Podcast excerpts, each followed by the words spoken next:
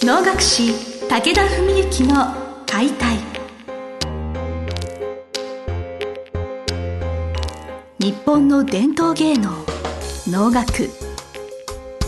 それはユネスコ無形文化遺産にも登録された我が国を代表する舞台芸術。ポッドキャスト能楽師武田文幸の解体では関税流して方として数多くの対局を演じてきた能楽師武田文幸が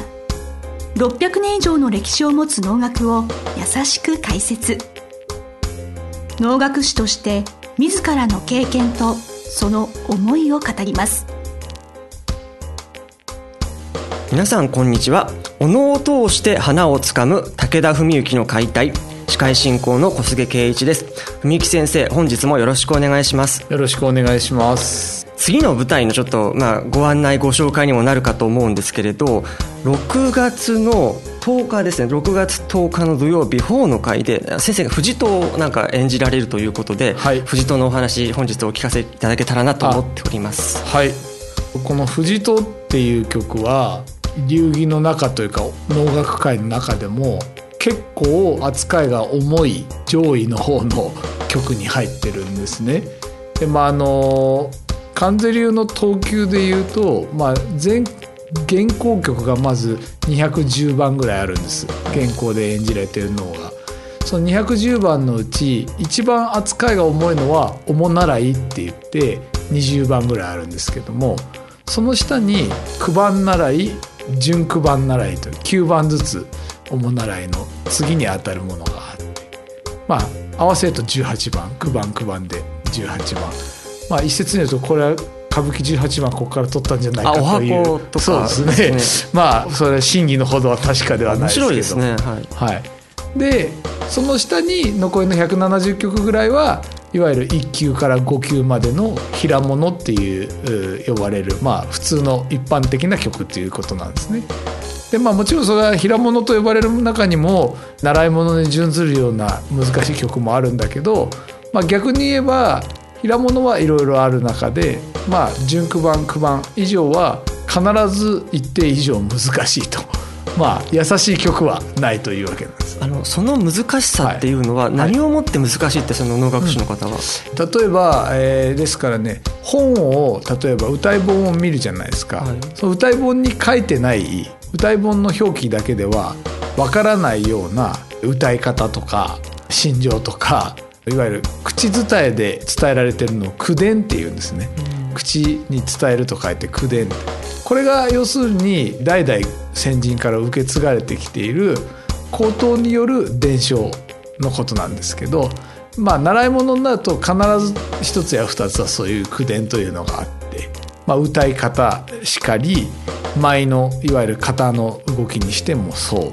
それからもっと言えば曲全体の捉え方とかやりっぷりみたいなこと考え方。あらゆることにそういう伝承がある。まあそれは要するに習わないとわからないことがいっぱいあるというのがその習い物の一つのまあ特徴ということもう一つはやっぱり曲の出来がいいですね全部。完成度は高いというのかなだからまあ特に九番習い準九番習いのこの18番においてはまあどれを見てもどれをやっても飽きないし面白いなってよくできてる曲だなって思いますよね。藤戸がまさにそれなわけですね。はい、藤戸は実はその中の九番習いという、曲なんですけど、まあ、あの祖父の古い付け、えー、片付けといって、まあ、いわゆる動きが書いてあるその本があるんですけどもその本にですね大体こうそのすごい昔のその本にはこの曲はどのように歌うべしっていうことが書いてあるわけなんですよ。でこれの藤戸に関してはこの曲九番習いの中でも心持ち緩急大いにありと。まあ、要するに心情の動きとか緩急メリハリそういうものが非常に動きの幅が振り幅が大きい。よく心して歌えみたいな感じのことが書いてあるんですね。受け止め方それをどう読むかによって、はい、演者によってすごく変わりそうですね。そうですね、えー、まあ結構だからなんていうのかな、まあ、要するにすごく簡単に言えば歌ってるメロディー節付けとか歌いの分量とかそれから動き型の量とかやってる内容とかはすごく特筆してここが難しいということは実はあんまりなくて、うん、その内面による表現、うん、心情表現、まあ、それをまあおのおの場合はね何て言うんでしょうこの、まあ、一つは「ひすれば花」って言って、まあ、これ見よがしに要するに分かりやすくこういう気持ちですよっていうのをアピールっぽくやらないで心の中を動かすとか、まあ、あるいは世阿弥の言うとこの「背の暇が面白き」何もしてない一見何もしてないように見える全く動いてない時とか声を出してない時に役者は心を思いっきり動かしているんだと。そういうのを想像するのが面白い芸能なんですよってまああの世阿弥は説いてるわけであって、まあ、そういう意味ではそういったことを具現化しているような能でね。だからまあ正直超初心者向きかっていうと全く初心者向きじゃなくてむしろわりかし上級者向きだとは思うんですけどただ内容を分かってもしご覧いただいたらかなり面白いかもしれない、まあ、そんな感じの曲ですね。お時間的には極端に長いとかそういうことでもえっ、とそうですね。そんなに長くないしまあでも1時間25分ぐらいかかりますかね。多分まあ1時間半弱だと思いますけどね。まあ、あのザ能じゃないですけれど、ね、王道なのかもしれませんね。なんかお話伺っていると、えー、そうですね。でまああのあらすじをすごく簡単に話すと、はい、脇があの、まあ、しての相手役であるね脇が佐々木盛綱という武将なんですけどもその人が藤戸のその土地でですね戦があってその戦に勝利してそれによってその戦に勝利した功績が認められてその地を治めることが許された。でその治めることが許されてまあ戦にも勝ったし世の中町平和になったしまあ言ってみれば絶好調なわけですね。勢いに乗って、まあ、飛ぶ鳥を落とす勢いで、まあ、領地入りしてで土地の人たちに困ってることがあったら何でも言ってきなさいって言ってそういう触れを出してねそしたら要するに一人のまあ中年というか少し年老いた女性が訴訟にやってきて「あなたは私の息子を殺した」って言うわけですよ。でそうすると森綱最初はしらばっくれんですけど実はどういうことかっていうと森綱がその戦に勝利するにあたって海の浅瀬でそれを馬で渡れるところがあるかっていうのを調べたんですね事前に。で地元の漁師に聞いてで時間によってそのここの地帯は要するに浅瀬になるからこの時間だったら馬で通れますよと。まあそういうふうに漁師に聞いて。まあそれがあってそれを森綱は知ってたから戦に勝利することができたんですけどもただその教えてもらったその瞬間に、まあ、ある種魔が差したというかこの漁師が自分以外のやつにも教えたらまあ、ね、結局他のやつが功績上げるかもしくは敵にバレたりしたらとかそういうことを思って口封じに殺しちゃったわけなんですよ。でまあそれで殺し合ってそのまま海に沈めた。まあだからそれによって勝つことができた。まあそういうことだったんです。それで母親はもう要するに我が子と同じように私も殺してくださいとかすごい泣き叫んで詰め寄るんですけどまあそれはそこが今とすごく違うのはやっぱ価値観をちょっと変えていかなきゃいけなくて、まあ、2月の時の天候でもそうなんですけど当時のやっぱり上下の縦の関係っていうのは、まあ、とてつもなく大きいものがあったので身分制社会です、ね、そうですね。はいだからやっぱりそれは普通に言ったらそんなこと知ってても訴訟できないけど母親は要するに逆にもう自分も殺してくれっていうぐらいの勢いで言ってるわけでそれでもいいか文句言いたいっていうとこで言ってるわけで、まあ、そういうことであの詰め寄るんだけどまあ森綱もそれは詰め寄ってきた老婆を要するに、まあ、図が高いじゃないけどこうちょっと打ち据えてそのおばあさんというか母親もね、はいはい。転んでしまってそこで泣き伏すみたいなとこが前半のクライマックスで命までは取らなかった。命まで取らなくはい。てさすがに森綱も哀れに思ってもうじゃあ分かったとともかく殺してしまったあなたの息子さんの後を私自ら行って弔いますと。であなたには身の今後の要するに生活の保障あとまあそのか家族というかね、ええそういう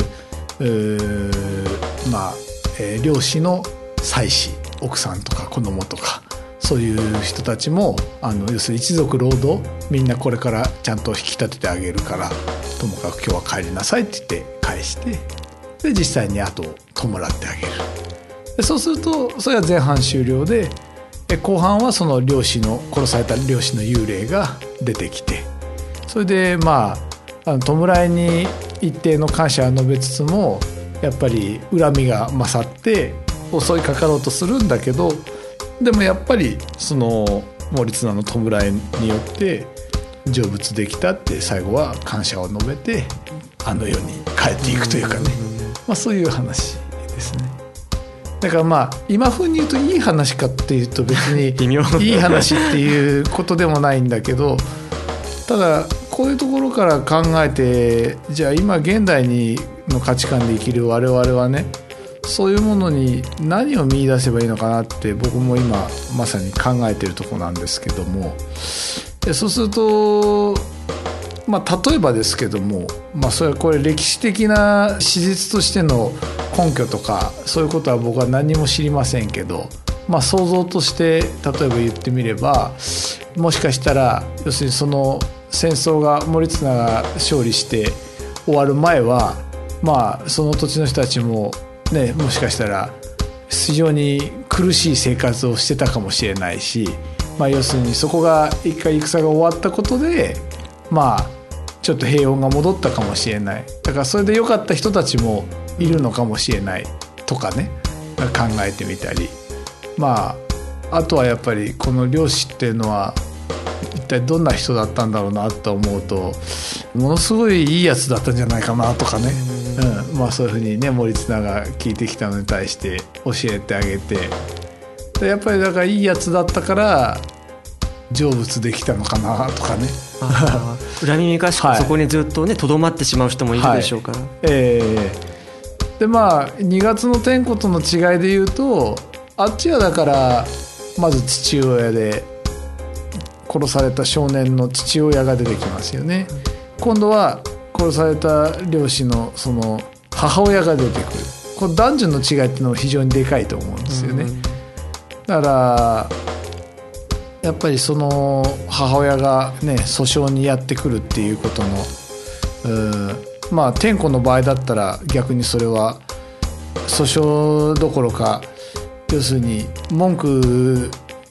言う気も状況でもなくて使いの者が要するに帝のもとに来いって言っても行くことすら拒もうとするわけじゃないですか。でもこの藤戸の方はあの母親自らね訴訟にやってくるわけであって、まあ、その違いもあるしやっぱそういうこととかをまあ自分なりに考えて努めるというかね。やっぱそんなようなことがあると思ってるんですけどね。父親と母親でその口惜しさというものをどう表明するかっていうなんかはい。機微みたいなものがあるのかもしれません。そうですね。あのあとはやっぱりまあそれは別にこれ男女差別とかそういうことじゃなくて、はい。ですけどやっぱりそのなんていうかその場での感情とか、えーその先々とか、うん。これまでとか怒りが向く対象とか、うんまあ、もっと言えば要するにこの「藤戸」っていう曲自体が怒りの気持ちが強いのか悲しみの気持ちが強いのかとかね、うん。こういうことはいろいろそれによってやりっぷり全然変わっちゃうわけですよ。だからもしかしたら着物の中に懐刀入れてるぐらいの感じなのか。それともそうじゃなくてともかく公にみんなにこの領主はこんなひどいやつなのよって知ってほしいのか？それとも弔ってほしいのか？せめて慰めの言葉一つ自分にかけてほしいのか？この辺ってのはいろんなことが考えられる。でこれはやっぱりね僕がここで説明するよりは見ていただいてどういう感情だったどういうオーラだったかなっていうのをね想像してもらうと、はい、それこそがおのの楽しみ方まさに、と思うんですよね。はい、確かにその、まあ、見る方いらっしゃる方の受け止め方解釈の仕方だと思います。はい、はい、ということでですね本日は6月10日法の会藤戸のお話を先生にしていただきました。文幸先生今日もありがとうございました。ありがとうございました。本日の番組はいかがでしたか？番組では武田文幸への質問を受け付けております。ウェブ検索で武田文幸と入力し検索結果に出てくるオフィシャルウェブサイトにアクセス。その中のポッドキャストのバナーから質問フォームにご入力ください。ぜひ遊びに来てくださいね。